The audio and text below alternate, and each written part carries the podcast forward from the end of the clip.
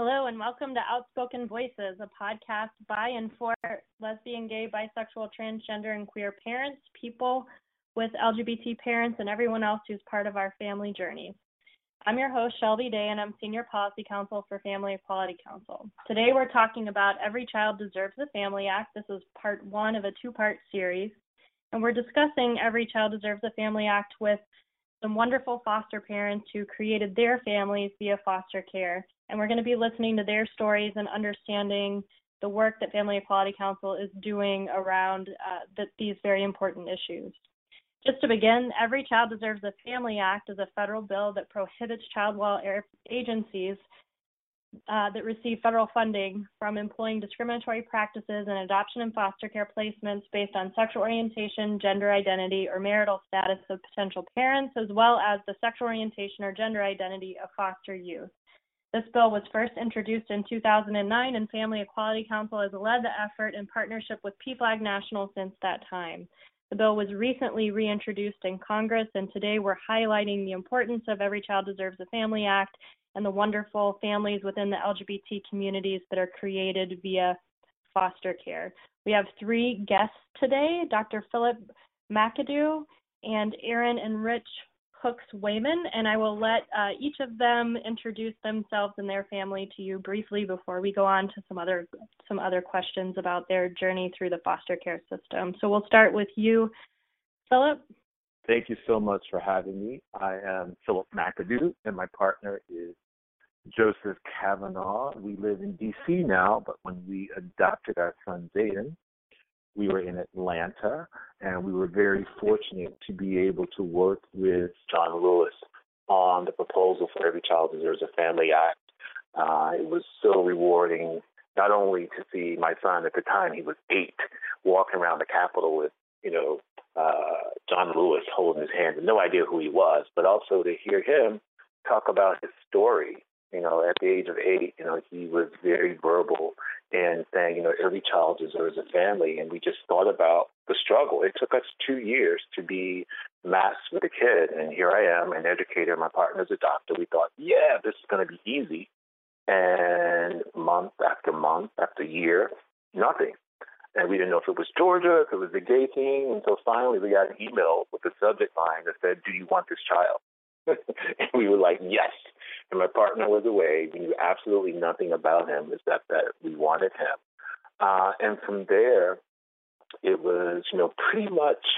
Um, I wouldn't say it was easy because you know, you, you even though we take those classes, they don't really prepare you to be parents. And so, what was interesting is that you know, as we went through this process and we got to know our son, who was six at the time, and we worked with the people um, through our agency it became apparent that, you know, this was going to be, may potentially be an issue in terms of they asked a lot about our beliefs, our values, in terms of religion. You know, they said Zayden's been used to going to church. And we were like, well, you know, I'm from the South, born and raised, and the church wasn't very nice to me as a gay kid, but I, I am spiritual. Uh, and so there are lots of little microaggressions just around religion and identity um, that we thought we were going to have to really buckle down and fight for. But we had a really great agency that were really strong allies and advocates for us, not only for us, but for Zayden. And so it, it, it made it uh, almost seem a, a seamless effort. But I will tell you what was interesting is that we were preparing to go to Pride Week. and the uh, the foster care system in Texas had a fit they said, you know, we heard about Provincetown. We know it goes there. Kids should not go there. We were like, what? this is uh, Pride. This is a family event. It's going to be a great way for him to bond with other kids who have same-sex parents. And so we really had to fight for to take him on that vacation because there was this perception that we were just going to uh, be hanging out in this gay night nightclub, I guess, and, and exposing our kid to that type of lifestyle. Um, but I will tell you the the thing that they don't prepare you for is, you know, as someone who's a new father, is just like how overwhelming it is emotionally for me to think, you know, we were sitting in our hotel and all of a sudden they call and say, Your kid's coming, you're like, Whoa. And he's like shows up and he's like, Hey, let's eat and you're like, Wow and you know, then you go to Walmart, you get toys and all of a sudden he's there and he's yours.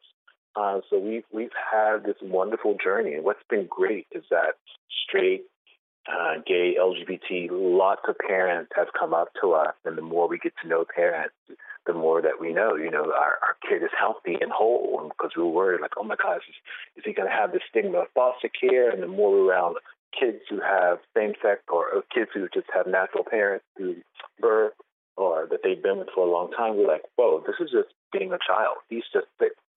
He's just seven. Now he's just a stinky 12 year old. Um, so we're, we're, we're really starting to settle into being parents, into sharing our story, into now, okay, how are we showing up for him? What is it that he needs? And really um, looking forward to these, I'm sorry, teenage years of his growth. Wonderful. Well, thanks for, for sharing that. Um, it sounds like you have a, a beautiful family. Um, Aaron and Rich, um, I'll turn it over to you and let you briefly introduce yourself and talk a little bit about your um, journey through uh, the foster care system and the beautiful family that you've created. Great. Um, my name is Rich, and uh, I'll just start off and let Aaron come in at the end uh, with his his points of view. But we're uh, foster adoptive parents. Uh, we have a large family. We actually started out as foster parents for uh, teenage girls, and we have now three older daughters that we foster cared for but never adopted because they were older adolescents. Uh, so uh, we have three daughters in their early 30s uh, that are uh, doing great things with their lives and have moved on. Uh, and then we moved actually to the Washington, D.C. area and then started the process to be foster parents and adoptive parents to some younger children. We were blessed to be uh, have the opportunity to raise two twins, a boy and a girl. We got them when they were two and a half years old, and when they were four, we were able to adopt them uh, through the local uh, child welfare uh, system in Prince George's County, Maryland. And then, because of career opportunities, we moved back to the Midwest, where I was originally from, Minnesota. And we eventually were able to adopt another sibling set from Minnesota. So we have an, an additional four children that we adopted from Minnesota um, uh, three boys and one girl. And so we now in our home have six children uh, that we have fostered and ad- eventually adopted, and they range in age from two years old to 11 years old. And uh, and we couldn't be happier, but we're also a little crazy. Is that right, Aaron? Uh, that's more than an understatement, but yes, you are correct. We are. Um, it is joy. It's bittersweet at times, but um, uh, our experience uh, with these kids and and with frankly all of our adoption um, processes has gone relatively smooth. And um, I, I, would say the one thing I would want to um, say and um, just let everyone recognize is that um, it's uh, there are horrible cases. We've heard them before, but there can also be easy cases. And I I think there's a lot of kids out there that need homes, and um, the happy path happens more than you think. Rich and I never could have expected to have, you know, six kids and frankly to have um, six kids um, so easily um, uh, through the foster care system.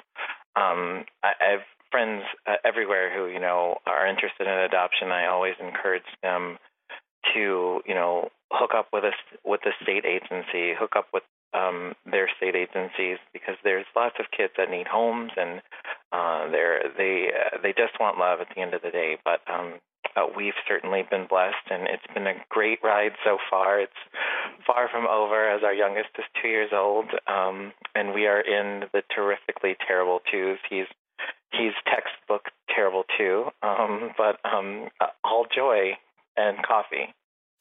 Wonderful. Thank you so much. And for each of you, we'll start with Philip. Um, what advice would you have for LGBT individuals or couples who are wanting to foster or adopt through the foster care system? Um, yeah, I, I would really encourage them to find an agency that has been working with LGBTQ people. Uh, it was really great to walk into a situation where we knew that there were other same-sex couples or queer folks who had gone through the process, so they knew how to be an ally. They knew how to advocate for us. And it was interesting because our greatest fear was the notion that we wouldn't be able to adopt him jointly as a couple, and this was before gay marriage was approved. And so we spent a lot of time worried about what that would look like and feel like. And the laws are really strange, and we really found out what the laws are in your county because we ended up having an amazing attorney who knew how to play the system. She said, "Okay, I know this judge, and he probably won't want to um, give you both parental rights at the same time, and so I'll submit your proposal to this judge." And what seemed like was going to be a heartache was easy. She looked at our son and she was like, "Do you love your dad?" And he was like, "Yes." and so she signed a piece of paper, and I was like, "Wait, we're supposed to fight. I'm supposed to adopt him first, and then my partner's supposed to adopt him after six months." So it really was. Aaron, I think it was Aaron that was speaking.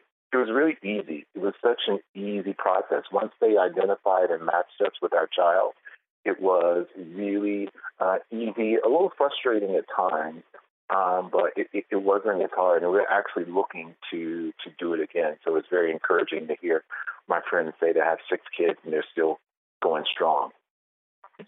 Yeah, wonderful. And uh, Aaron and, and Rich, um, is there anything that you would add to that about advice that you'd have for other LGBT couples uh, or individuals who are wanting to foster or adopt? Yeah, um, I would. Uh, I would certain. This is Aaron, by the way. Um, I would certainly um, echo that it's you know uh, that it's not as scary as you think, and that there are more advocates out there than you think. Um, so we were we were very fortunate um, when we were in Prince George's County as well as um, Hennepin County in Min- Minnesota. Um, uh, it was a part of the foster training curriculum that uh, about uh, having a gay kid um, and we were fortunate enough to see that there were other um, gay families um, in our meetings, in the uh, in the trainings, um, and just having a social worker that was a great advocate for us. It was frustrating as well. I will agree with you, Philip. There, certainly at times, uh, you kind of felt like you were kind of left out there waiting, um, but um, it was certainly something that you should not give up on.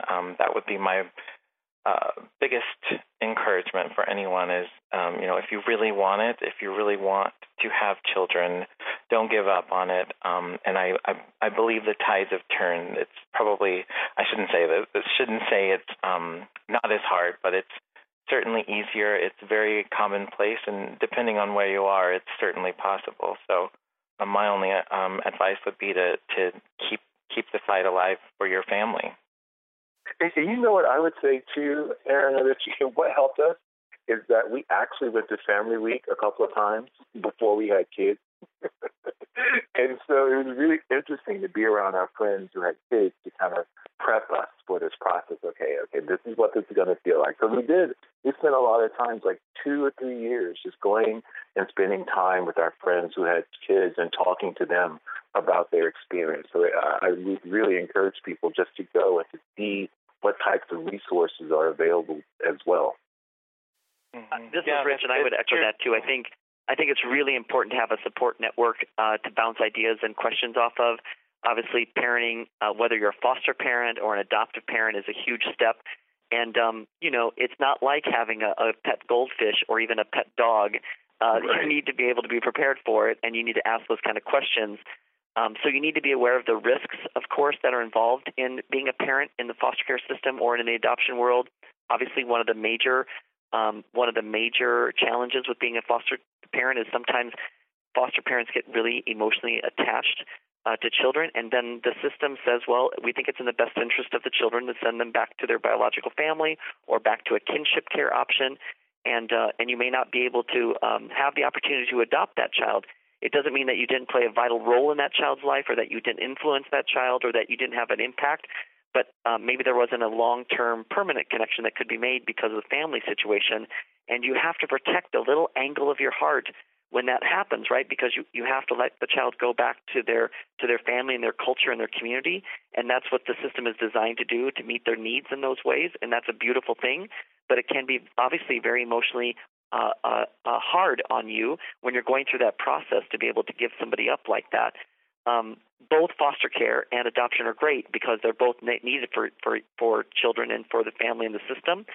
But um, but I also would advise people to be really aware if they're entering into the child welfare system to be aware of the history of the child and to be savvy about the questions. I think you know the goal of the system is to find placement for children, and uh, and you need to be bold enough to ask all the hard questions about well, what is this child experiencing? What's their history? What level of abuse or neglect have they experienced? Uh, what's their family dynamic like? So that you know when you accept a child what you're fully getting. Some, frankly, sometimes the system doesn't always reveal all the information because they're trying to recruit you as a foster adoptive parent and they will sometimes not tell you the full story. And your job is to be bold and to be brave and to ask those really awful questions because you need to have the full story to allow you to be able to weigh what your gifts and limits are. Not everybody needs to adopt everybody, and you need to know what level you're willing to accept. Having said that, I would just add one more thing that as a as a child advocate and as a parent of, of you know children that have been through the system, I also think sometimes we let fear drive our decisions, and I think it's really important for you to realize that it's okay to stretch yourselves and to not let fear drive your decisions. There are so many children that need homes, and like Aaron said, and I probably like Philip's, experience, um, many kids are just looking for points of stability, predictability, nurturance, and love, and that's what we can provide them as a safe and loving home. So I want people to consider themselves as potential parents for uh, all types of different children, whether that be an infant, a toddler, an older teenager who still needs a permanent home, or maybe even a child child with a disability. Everybody needs a permanent home. That, that's. I just want to jump in real quick because I think that's such a good point because I started this process saying I absolutely could not. My heart would just be ripped out if I got attached to a child, and they were suddenly you know, placed back with their families. So we, our initial approach was that we're only going to be with the kids whose parental rights have been terminated. Uh, and so now, just uh, we just had this conversation a couple of nights ago. My partner's like, we really should just foster. I'm like, oh my gosh, I can't. I'll just fall apart. But listening to Aaron and Rich, okay, you, there's another shift happening in me uh, because I, I do. It was fear, right? It was it was me being selfish, like, oh, you know, I, I couldn't bear a child, you know, being taken away. But I'm really moved by what just in terms of not letting that fear uh, keep you from making yourself available. That's absolutely. I think that's absolutely right. I'm just everything I wanted to jump in and say. Rich has already said, of course. I love you. Um, but uh, the the I think the scariest part about uh, becoming a parent is like when you have that baby in your hands and you're like, well, what do I do now? Um, everything that leads up to it is just, you know, it's a it's it's par for the course. It's part of the journey. Um, but yeah, I, I would certainly echo everyone's sentiments that um, it, it's not as scary or as tough as we think. I think the laws, um, the laws that govern us, um, are better now than they were, you know, 20 years ago. So we're certainly not in the same place, and the and the the fear that your government will prevent you. I guess that you know possibly wherever you may be, that might be true. But for the most part, um, uh, if you are um, adopting a child, the, least of your worries is um, the the system. Uh, it's more that how to raise the child. Great, thank you all for that. Um, I I want to turn a little bit, kind of touching on what what Aaron just said. Um, so I think it's it's you're absolutely right that we've come a long way. We actually this last year was uh, we saw the um, last outright ban on foster adoption um, in a state uh, be overturned, and that was in Nebraska. And it was a long time a law that had existed on the books for a long time, and for many years wasn't enforced, but it, it um, prohibited and then uh, limited um, LGBT people from being able to foster in the Nebraska system. And so we finally saw that law fall. But what we have seen um, in the last few years is a new wave of um, so called religious liberty laws targeting the child welfare system that would allow um, providers um, to discriminate based on sexual orientation or gender identity um, of the prospective adoptive parents or the child in care and so, of course, this is the kind of thing exactly that Every Child Deserves a Family Act uh, is designed to uh, to fight. Um, and so, I think for that reason, probably it's more important than ever that we pass uh, this very important piece of legislation. And so, I would just open it up uh, to you all uh, realizing that it sounds like you um, were fortunate in your experiences um, in the foster care system and for the most part felt uh, supported and, and, didn't necessarily face any um, barriers yourself. I'm sure you've heard plenty of stories and, and probably have opinions on this topic. So I would love to to hear from you know any of the three of you or all of you uh, just about uh, why you think Every Child Deserves a Family Act is an important piece of legislation um, and why uh, anyone who cares about the child welfare system should be um, advocating for this bill. Um, yeah, this is Philip. I'll jump in because, you know, shortly after Zayden arrived, uh, I, I immediately quit my job and started working for a child service organization in Georgia. Uh, and I was an educational advocate for kids who are in care.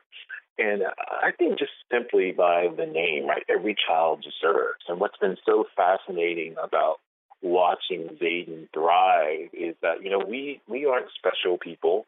We just made a choice, right? We just took a big leap and all of a sudden this kid is like traveling and he's going on vacation and he's thriving. And I'm like, every child deserves this. Zayden is not special. You know, I look at my boys who are in group home and foster home, spending time with them, going to school with them, making sure they had what they need in order to set them up for success. You know, every child deserves that, and it would be just horrible and selfish for people to deny just based on a religious belief or sexual orientation a child's ability to thrive and live up to their potential. So I, I think the best thing that we can do as LGBTQ families is just to continue to celebrate our children, celebrate each other, and let people hear our stories. Um, because that's the way that we're going to move, and that's the way people are, are going to move when they're like hanging out. You know, I would show up at Zayden school, and the kids are like, "Oh, who's this black guy?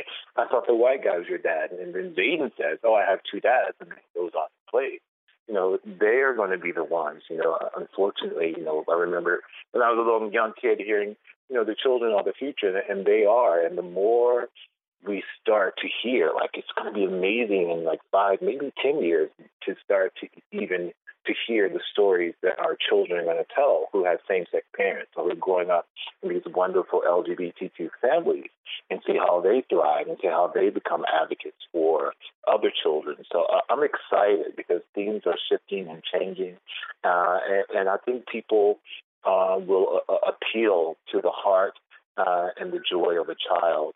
And, and I think you know, I get chills every time I, I hear it. Every child deserves because they do. They really do. And there's some amazing kids who are in care uh, who would just thrive in the right environment. Wonderful. Thank you so much. Richard, Aaron, or is, is there anything? I was just going to add, this is Rich, and of course, uh, the only thing I can add to that is uh, I find it completely deplorable and unethical to ever do anything in policy that denies a child a home. So we have, you know, half a million children in child welfare systems in placements right now in the United States, and of that, over 100,000 are waiting for an adoption, a permanent home today. And so any policy that gets in the way of a child actually finding love and permanency, I think is just completely deplorable. Uh, we have a lot of work to be done in finding a child welfare system that meets the needs of children, and we certainly need to do all we can to recruit as many foster and adoptive parents as we can in the child welfare system. Uh, and and I just believe that any time that you create barriers to that effort uh, is a tragedy for those children that may age out of the system without ever having a forever family in their corner. So uh, agree with Philip that we need just to keep telling our story, celebrating celebrating what we offer, and uh, and providing the love and stability that we know many of our community members can provide to children. Um, one of my quick funny stories is that when um, I actually became a foster parent before I met Aaron, uh, before I got really lucky in life, as they say. Uh, but when I was a when I was a single foster parent, I was recruited because there was a there was actually a youth who was transgender who they were not able to find a placement for, and they approached me to become licensed for that particular youth. And so I went through the process of getting licensed, but the process takes almost a year to get through the training and the home studies and all the things that you need to do. And so by the time I got licensed, uh, that particular youth was transgender identif- identified was placed in another uh, in another home, actually out of state uh, from where I was in Minnesota. And so I had this idea that I was then licensed and that I was a I was, I was a gay foster dad and I was going to get other LGBT youth coming to my home. But just the opposite happened. Actually, I got all these referrals for straight uh, teenage girls because, frankly, they knew that I was going to be a safe person for them as a gay man. I wasn't going to do anything to them, and I was going to offer them a, a loving home. Uh, and in fact, the joke is that my first daughter came to me because uh, because she knew I was gay and because she also knew I had two dogs and she was a dog lover. so I think how this all spins out gets really interesting. Uh, and we just need to be open to the whole uh, spectrum of opportunities in front of us and to do everything we can to keep recruiting. And anything that gets in the way of that should be uh, should be challenged. So we are big believers in the Every Child Deserves a Family Act, and I think it, we should do everything we can to try to pass it as quickly as possible. Wonderful. And Aaron, uh, before we close, do you have anything to add?